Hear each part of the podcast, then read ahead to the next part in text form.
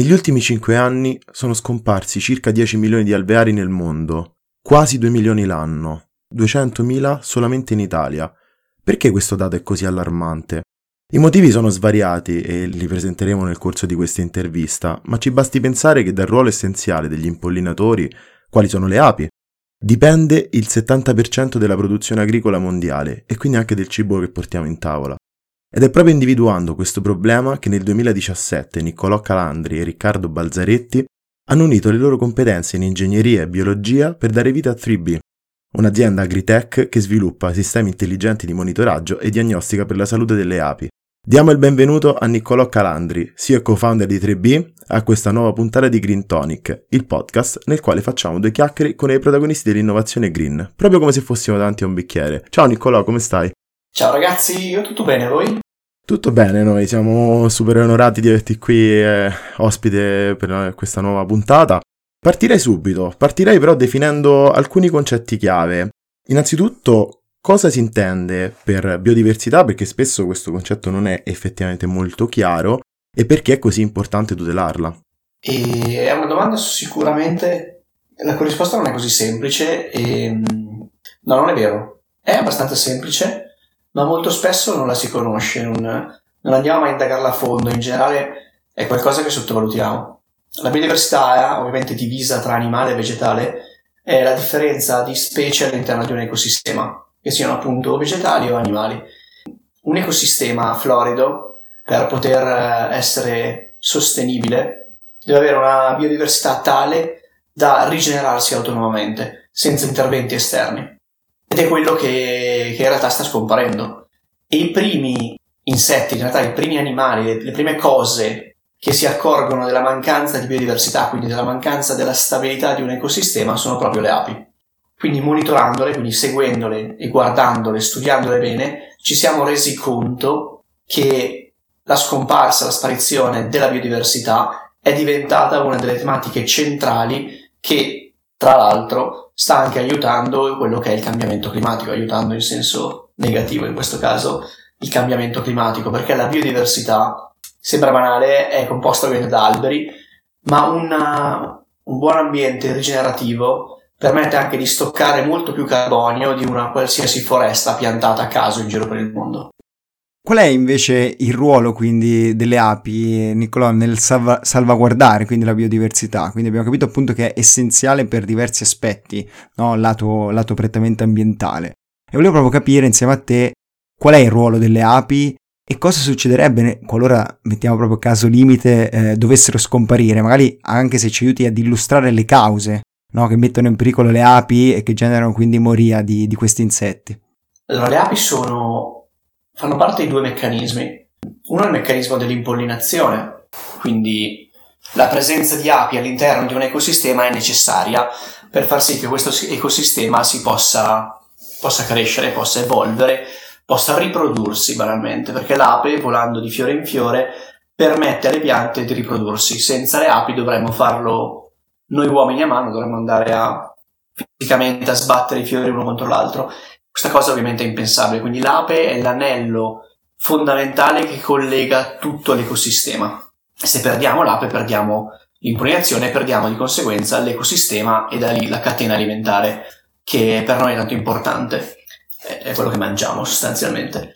E d'altra parte invece è il monitoraggio. L'ape volando il fiore in fiore capisce come sta l'ambiente di conseguenza, andando a studiare le api e guardando come, com'è il loro stato di salute, riusciamo a capire a che punto è il nostro ambiente, se sta bene o se sta male. Quindi da un lato permette alle piante di riprodursi, dall'altro capiamo, grazie alle api, come sta la biodiversità che ci circonda. Unendo queste due cose possiamo porre anche rimedio andando a migliorare gli ecosistemi tramite soluzioni di piantumazione, di piante nettarifere per esempio, o soluzioni di agricoltura rigenerativa, ci sono vari metodi poi per riqualificare la biodiversità, per far stare meglio le api. In due parole, le api contribuiscono all'80% della biodiversità vegetale, proprio a causa, a causa, grazie all'impollinazione. Se perdessimo quindi le api, facciamo questo esempio che è sicuramente molto, molto lontano dalla realtà, grazie agli apicoltori che le curano, ma se perdessimo le api perderemmo l'80% di, di quella che è la nostra catena alimentare vegetale. E la catena alimentare vegetale in realtà sta sotto la catena alimentare poi eh, carnivora, quella, il, il, il mondo del, degli allevamenti. Quindi di, a cascata, perdendo il vegetale, perdiamo tutta o quasi tutta la catena alimentare. Probabilmente vivremmo solo di cereali, riso e poco altro. Quindi eh, in questo momento ci hai illustrato no, un po' che le api fungono un po' da, diciamo, proxy, diciamo, di, mo- di monitoraggio della salute di, di, un ecosistema. Quindi diciamo eh, un po' vi siete ispirati a loro effettivamente per eh, cercare poi di proteggere concretamente le api attraverso appunto il monitoraggio. È proprio qui che volevo chiederti come 3B contribuisce appunto a proteggere il, la, fauna, la fauna delle api. Allora, noi abbiamo iniziato con l'ape più semplice da analizzare, che era l'ape mellifera. Ci siamo affiancati agli apicoltori, abbiamo sviluppato delle tecnologie di monitoraggio dei sensori IoT che si installano all'interno dell'alveare e permettono di acquisire differenti parametri biologici delle api, temperatura, umidità, suoni, eh, in particolare mi soffermo sui suoni perché le api hanno una particolare frequenza e analizzando la frequenza dei suoni riusciamo a capire cosa si dicono. Quindi analizziamo all'interno dell'alveare cosa succede e questo ci permette di capire come sta lo stato di salute dell'alveare. Successivamente abbiamo iniziato a sviluppare soluzioni per le altre api, quindi api solitarie o le api selvatiche, andando anche in questo caso ad ascoltarle. Quindi posizioniamo dei microfoni all'interno dei boschi e le spiamo. Quindi ogni volta che passa un'ape ascoltiamo cosa dice e dal suono che emette riusciamo a capire che ape è, se sta bene, se ha dei parassiti addosso e facciamo un censimento delle api. Tutto questo per monitorare e capire appunto e farci dire dalle api quello che noi non sappiamo, ovvero come sta effettivamente l'ambiente, perché loro sono sempre in giro, volano uh, dai 50 ai 100 km al giorno, quindi ne fanno di strada e soprattutto sono tantissime. Quindi riusciamo a campionare in modo preciso e dettagliato quello che ci circonda e così riusciamo a capire, a dare un indice, a dare un valore di come sta eh, l'ambiente. Poi da questo, questo valore ovviamente dobbiamo, dobbiamo aumentarlo, dobbiamo migliorarlo, quindi poi arrivano le varie soluzioni rigenerative di cui parlavo.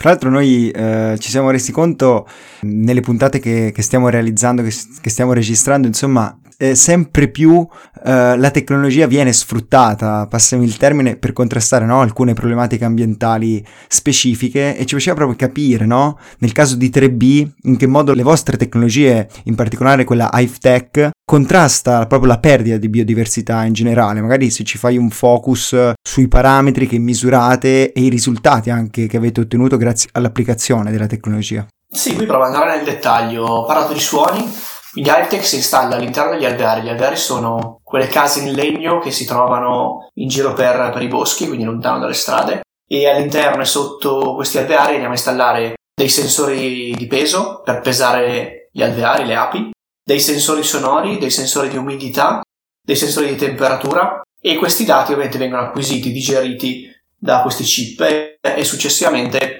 vengono trasmessi online su database dove eh, alcuni data scientist, ormai siamo 40 persone, buona parte sono ingegneri o, o informatici nel mondo da data, e andiamo così a analizzare questi dati in modo minuzioso per capire quello che le api hanno da dirci.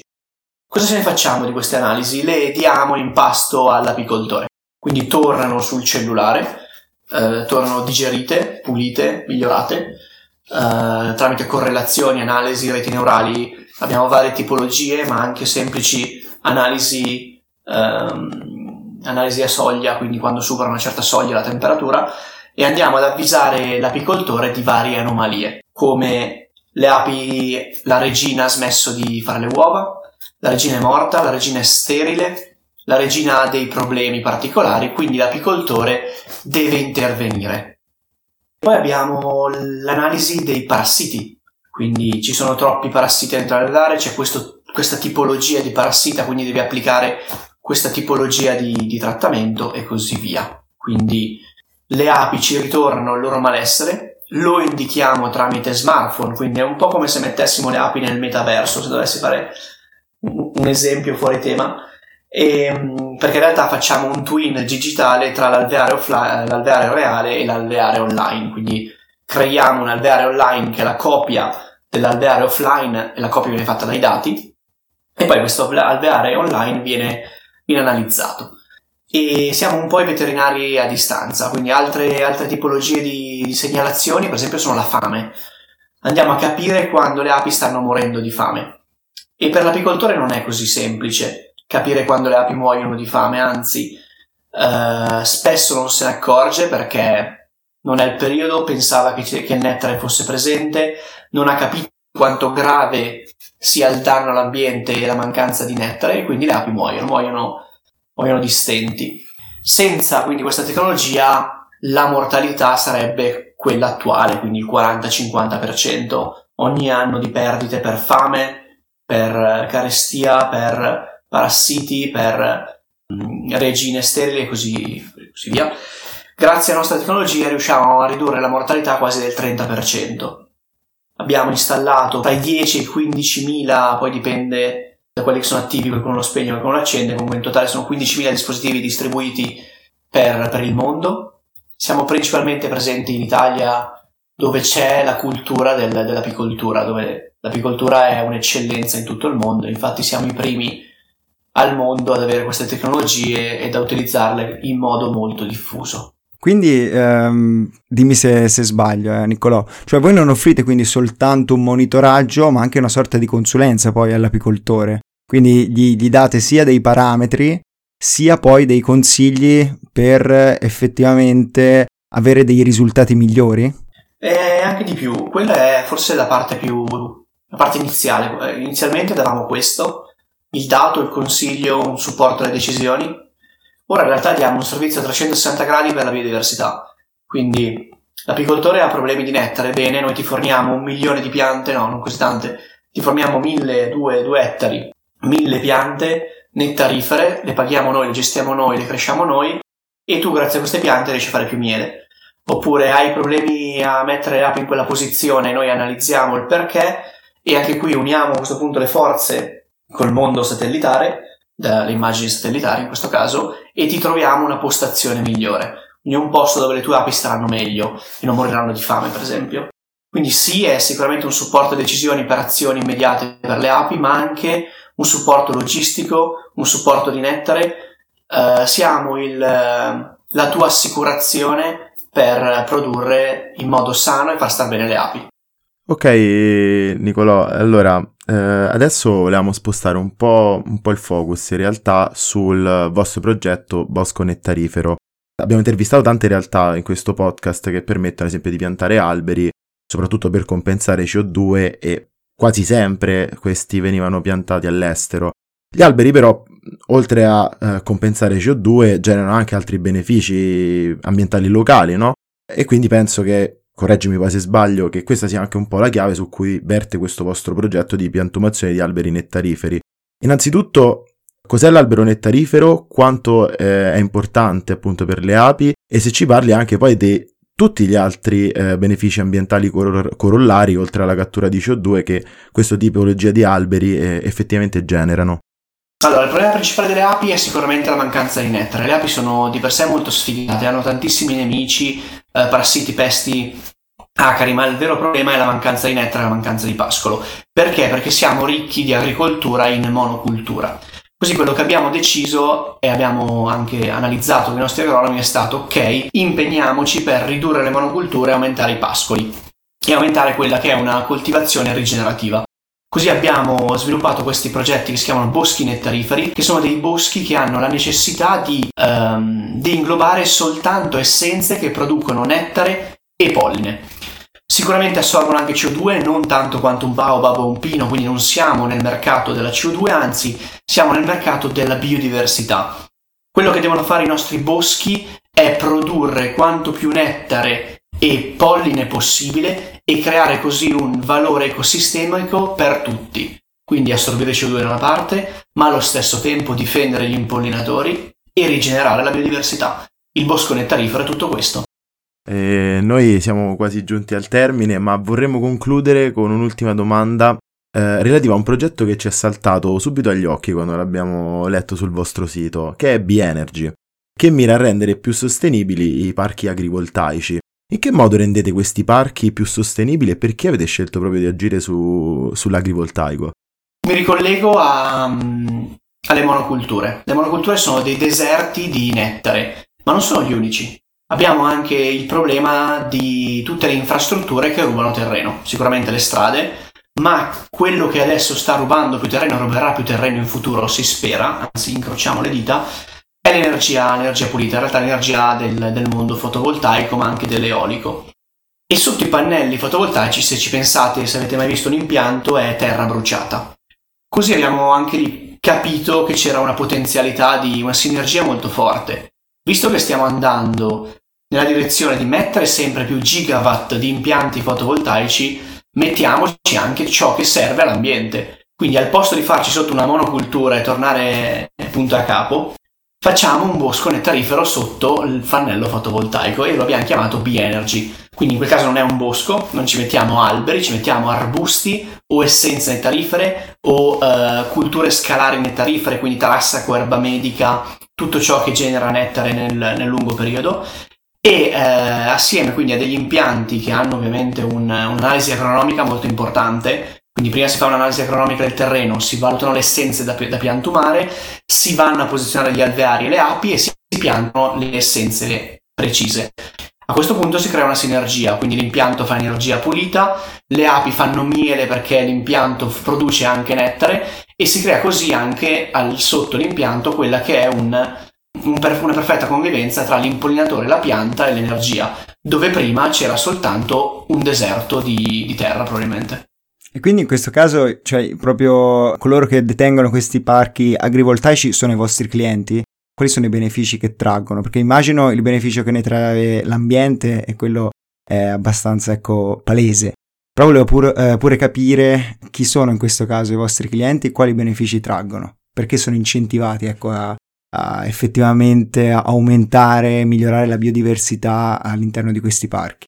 I clienti sono tutti quelli che sono gli energy provider, piccoli, medi, grandi, Enel, uh, Sorgenia, i big player dell'energia green, ma anche i piccoli player che stanno facendo parchi, parchi energetici. Ormai abbiamo sottomesso al, al VIA, che è dove lo Stato analizza eh, quel registro dove vengono analizzati i nuovi impianti, quasi 250 megawatt di impianti con vari player grandi e piccoli in realtà il player non lo farà mai per fini economici. Per fini economici non, non gli torna in conto una lira.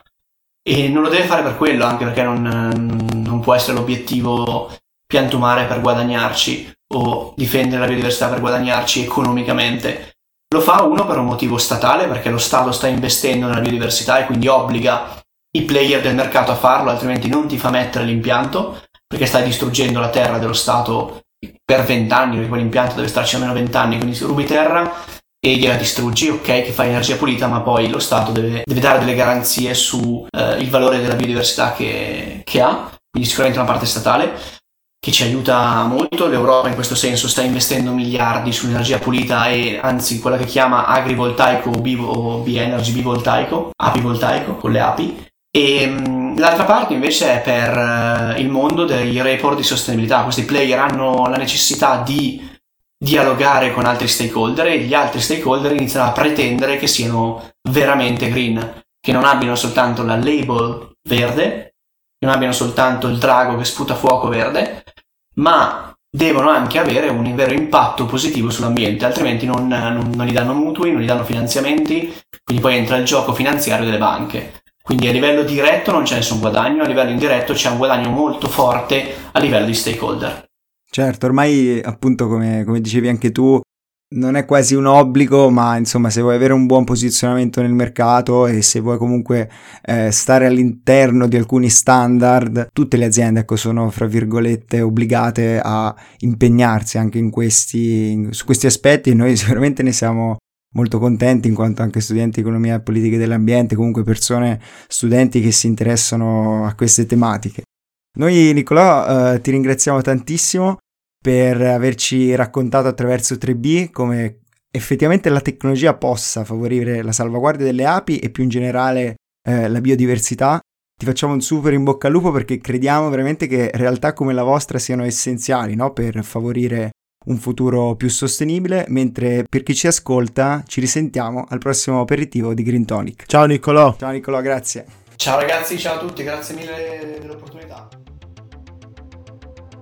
Green Tonic è un podcast di Greencam in collaborazione con Omnia Torino. Se vi è piaciuta la puntata, iscrivetevi al nostro podcast e lasciateci 5 stelle per aiutarci a crescere. Ringraziamo Luca Petroccia per le musiche e Net Zero Insights per l'accesso alla loro piattaforma. Queste puntate sono scritte da Viviana Santoni, Giampiero Porro, Duccio Travaglini e Alessandro Petroccia.